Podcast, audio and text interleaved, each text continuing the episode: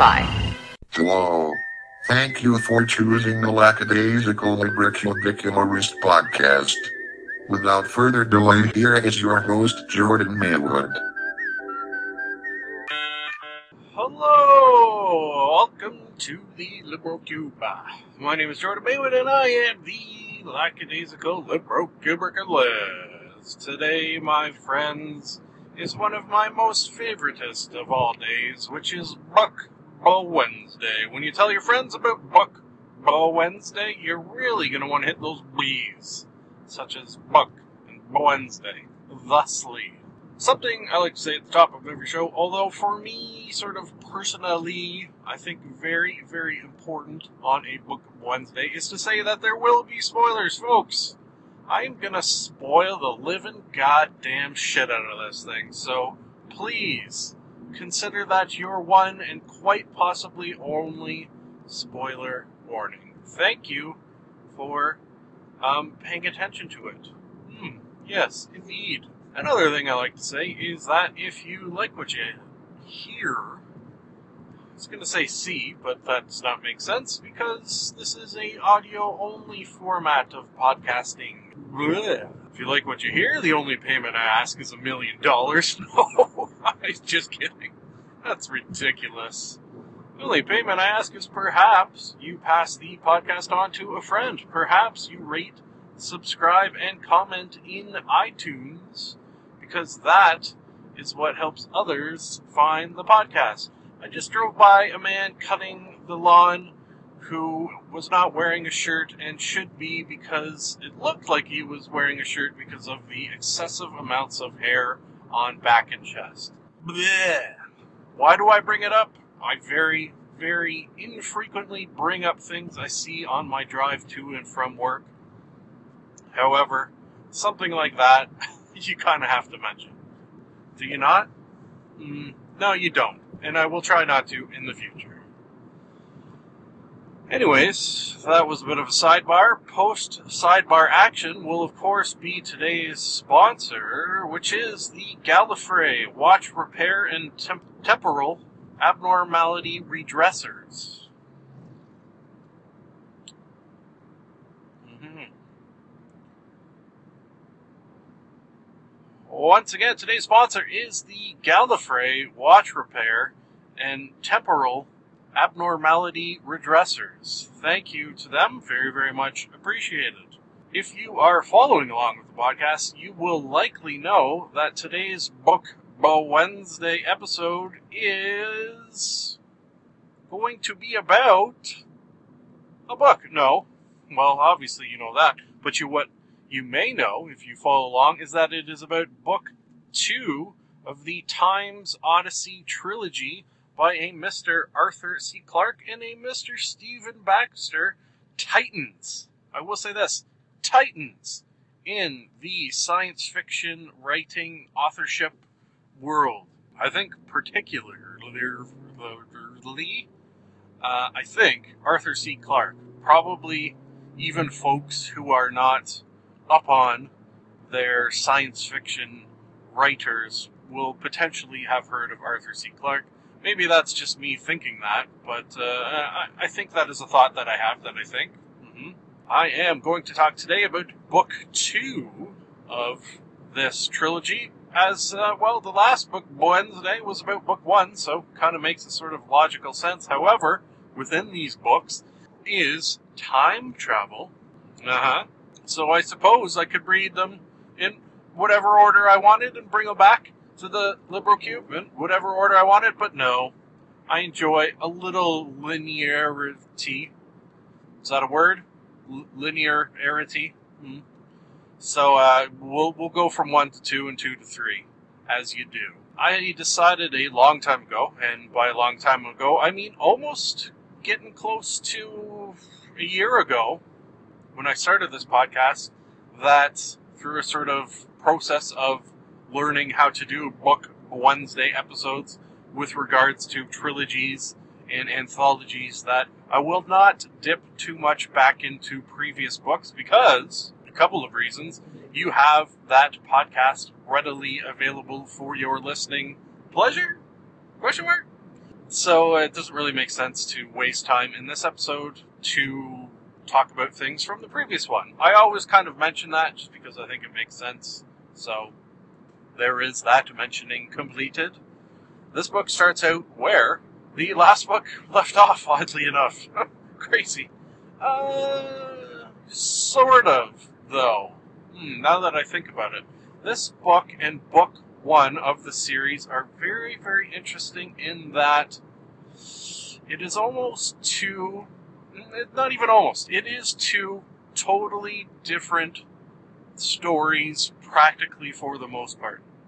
And I like that because you could potentially start off with book two and read book two alone. And for the most part, in the high 90 percentile, it would still make 100% sense to you. Oh, Jesus.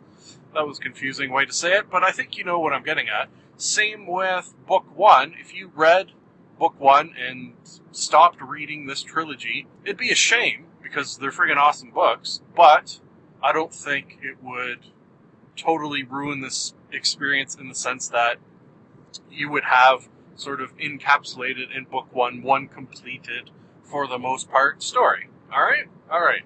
I think it's a good way to go as far as trilogies. Especially when, I don't think this is the case here, but quite often books within trilogies and anthologies, there can be years between books, right? So, it's nice if they stand alone or are able to stand alone. That being said, this Burke, Burke, this Burke, this book starts off with our sort of main character of the last book, Bisesa, Bisesa Dutt. Strange name. Is there anyone existing in the world today with the name Bisesa?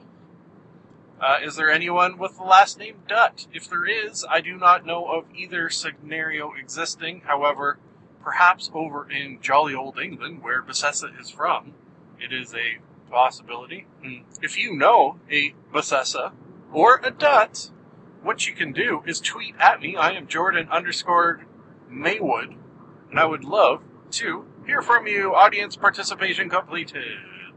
She wakes up in her flat which means apartment. And despite the fact that she has basically, for all intents and purposes, spent five years in a world that had been ripped apart, a Earth where various time periods have been plucked from throughout all humanity's times mm, and reassembled together into one Earth again. She's been there for five years.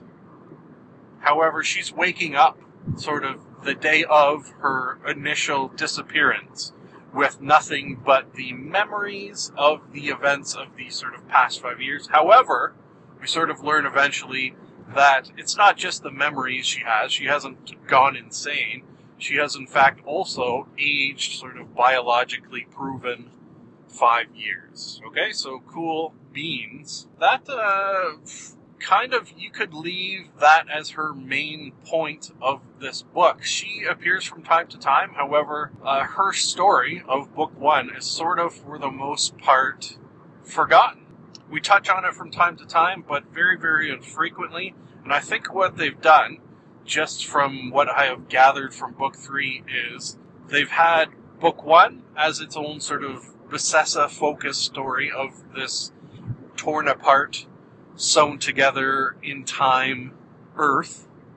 And then book two, which I'm about to talk about, uh, and then in book three, they're going to sort of unite the two books into one story. That's sort of the feeling I'm getting so far, and I think it's a pretty goddamn amazing decision of these two authors to do so, and I like it very, very much so far. In this book, uh, why don't I just start out with the boiled down basically story of the fact that the Earth is in danger from the sun, the sun that is going to uh, erupt in a sort of violent, super violent solar flare, a solar flare, kind of, sort of, kind of, sort of, that will, in the period of one day, emit all the energy that it would normally emit over the course of one year. Thus, not doing good things for Earth, they would, if it was allowed to happen unhindered, boil our oceans, rip away our atmosphere and kill all life on the planet. So we don't want that to happen. Hmm.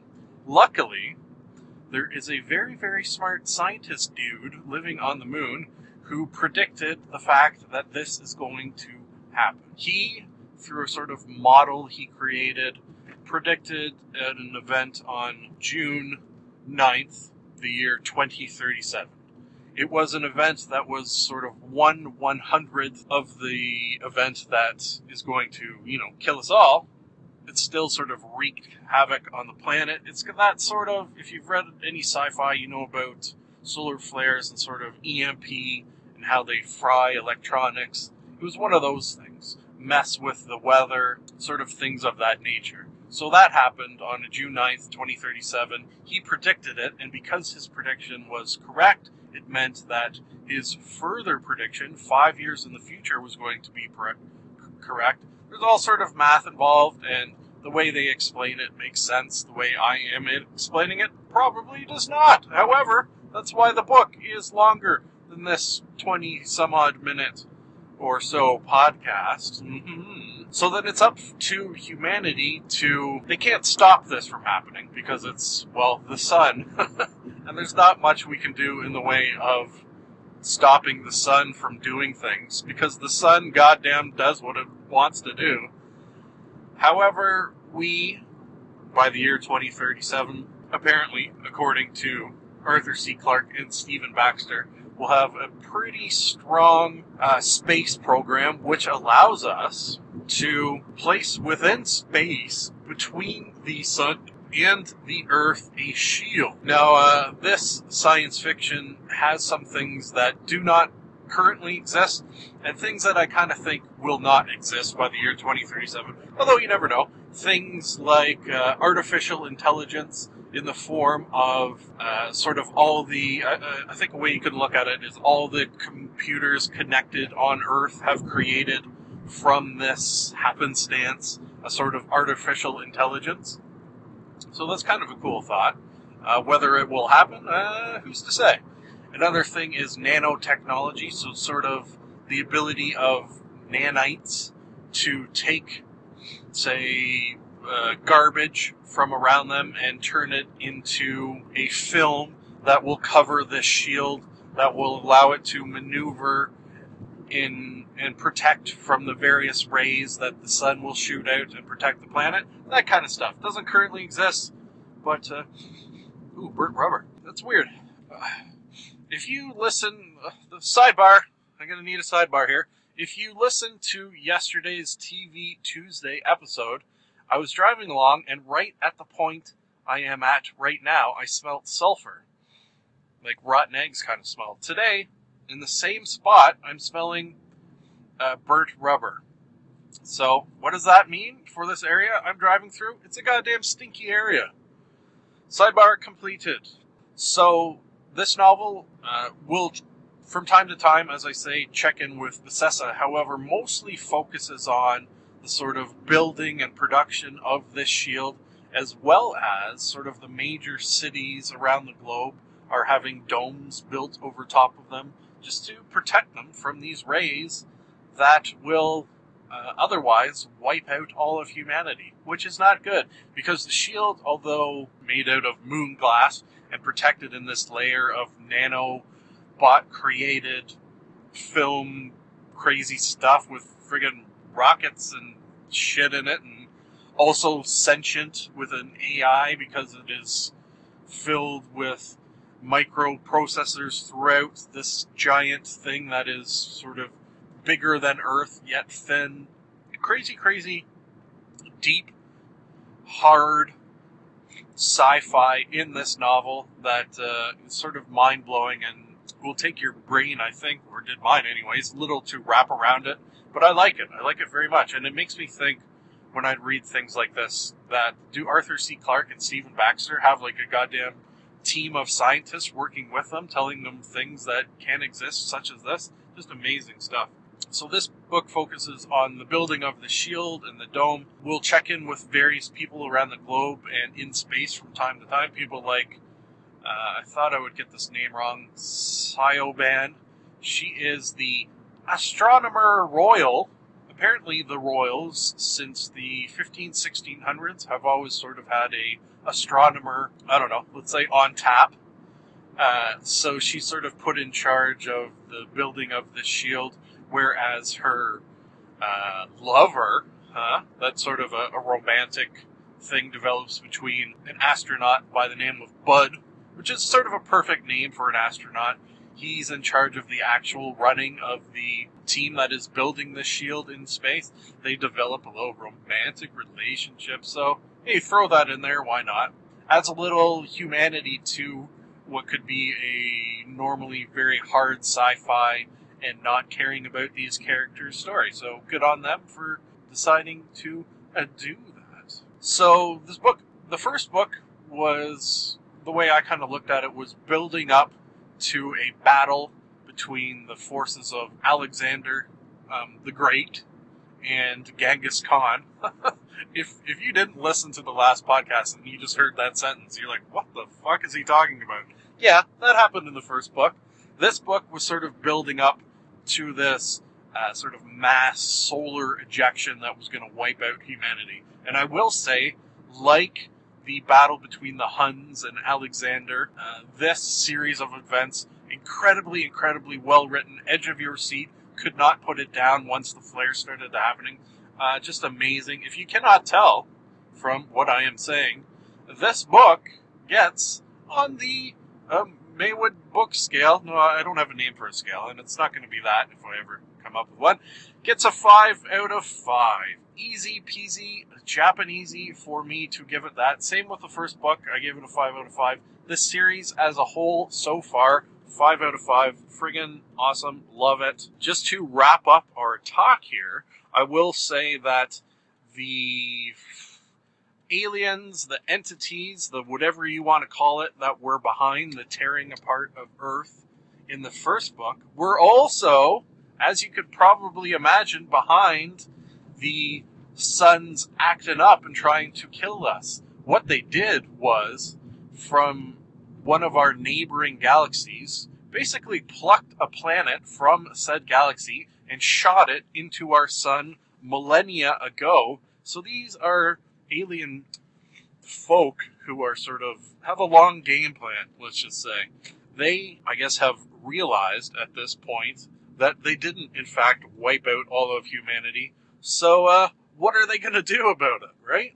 What are they gonna do about it? We'll find out in book three. I am looking forward to it. Looking forward to reading it, as I have already started. I'm looking forward to talking about it here. I hope you, either A, are gonna come back and listen to me talk about it. That would be nice of you. Or two, even better, read along with me. That is my greatest desire. And uh, there you go. That will end her for now, as it does. One final thing to say, and that is, of course, it is nice to be nice to the nice. Thank you for listening. We here in the Liberal Cube would love to hear from you. If for any reason you would like to contact us, you can do so via the email address maywood.jordan at gmail.com.